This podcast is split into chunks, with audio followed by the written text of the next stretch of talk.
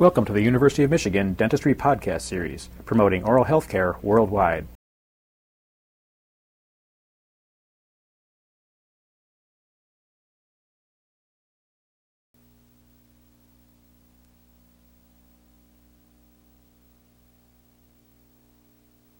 Zinc phosphate is the most common cement used in dentistry. It can be mixed to create two textures or consistencies depending upon the intended use of the cement. A creamy consistency of the prepared cement, as shown here, can be used for the final cementation of cast gold restorations, stainless steel crowns, and orthodontic appliances. This creamy consistency is referred to as primary consistency. A thick dough-like consistency, as shown here, is used to replace dentin loss as a result of carious destruction and extensive cavity preparation. Zinc phosphate, in this case, serves as artificial dentin. The artificial dentin is commonly referred to as a cement base. The cement base provides thermal protection for the delicate pulp. The cement base is commonly referred to as secondary consistency because it is an actual continuation of the procedure used to prepare primary consistency. This is accomplished by adding additional powder to the primary consistency to create a dough-like mixture. The materials needed to prepare zinc phosphate are zinc phosphate liquid, which is dispensed from a dropper bottle, the zinc phosphate powder bottle, a cooled glass slab. The cooled glass slab is used to dissipate the heat produced when the zinc phosphate liquid and powder are mixed, a measuring stick with large and small scooped ends, a thin flexible metal spatula, such as an SP number 8 that is shown here, a stopwatch used to time the mixing of the cement, a baking soda and water solution, technically called sodium bicarbonate, which is used to clean the glass slab when the operator is finished using the cement.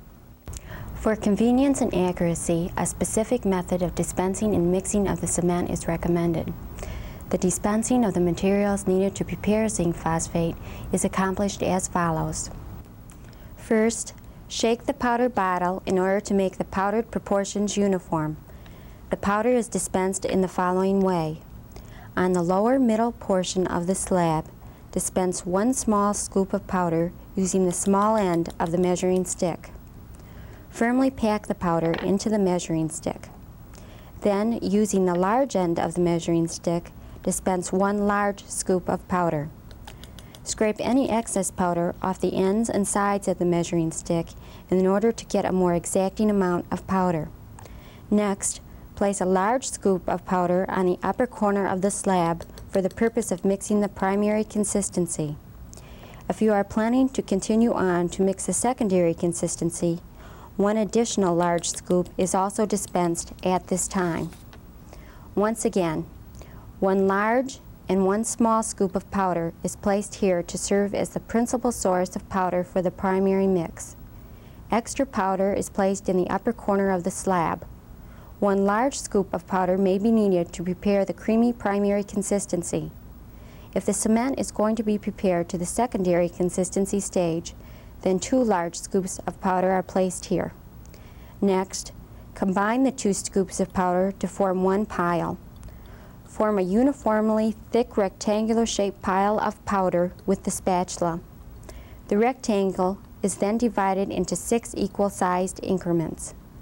This can be accomplished easier by first dividing the pile into thirds and then further dividing each third into half again.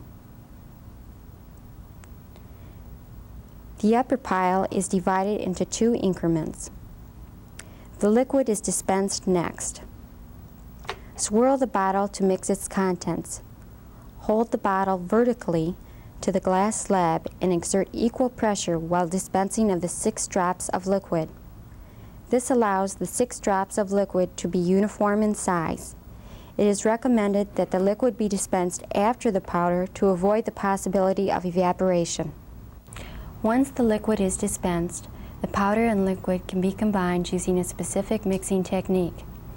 Each of the six increments are mixed for 15 seconds. Thus, the total mixing time for primary consistency is 6 increments times 15 seconds, or a total of 90 seconds. At the end of the fifth and sixth increment, a test is made to determine the correct consistency. If the consistency is too thin, then additional powder from the upper pile is added. Start your stopwatch. Dig the thin edge of your spatula into the slab to prevent any powder from being left behind.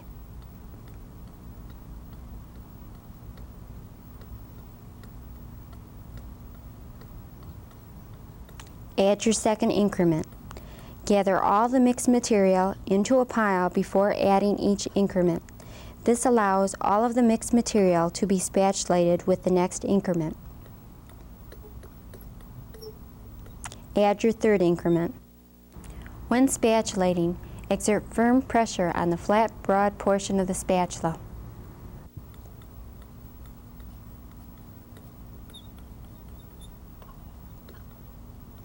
Add your fourth increment. Heat is created by mixing the liquid and powder together. Mixing over a large area of the glass slab helps dissipate the heat.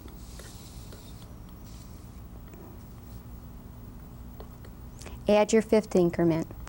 At this point, the zinc phosphate may have reached the primary consistency stage. Gather all the mixed material into a pile and gently dip the flat surface of the spatula into the mixture.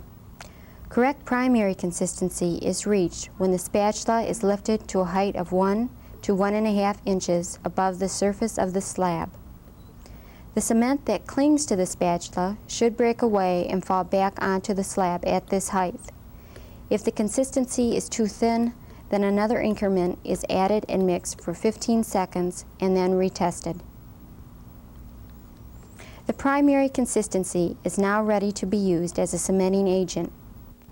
Using an SP number 1, outline the walls and margins of the stainless steel crown with a thin layer of cement, being careful not to overfill the crown.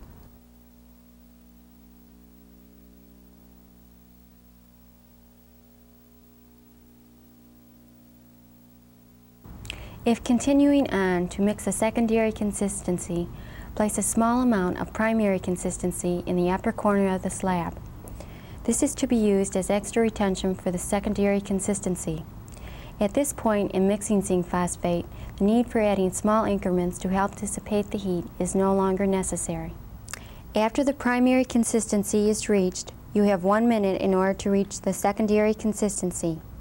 Incorporate one increment from the upper pile of powder.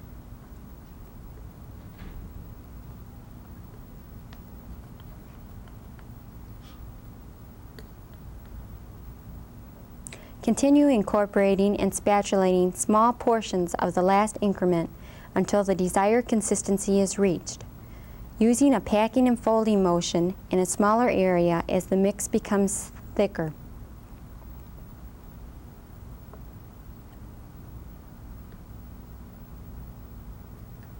As soon as the cement rolls behind the spatula, roll the cement into an elongated mass. By dipping the spatula into the leftover powder, it will prevent the cement from sticking to the spatula. The total mixing time from the beginning of primary consistency to the end of secondary consistency is two and a half minutes. The total setting time for zinc phosphate is nine minutes. Flood the glass slab with sodium bicarbonate immediately following the placement of zinc phosphate. The sodium bicarbonate acts to break down the zinc phosphate thus facilitate easier cleaning of the slab and spatula. The mixing technique just described will result in the preparation of zinc phosphate with optimum properties. Done correctly, it will contribute greatly to the success of the final restoration. Listening to a presentation from the University of Michigan School of Dentistry, which is dedicated to supporting open learning and open educational resources. This recording is licensed under the Creative Commons. It may be reused and redistributed for nonprofit use please attribute materials to the University of Michigan School of Dentistry and redistribute under this same license. For more information on how this and other University of Michigan School of Dentistry recordings may be used, visit www.dent.umich.edu/license.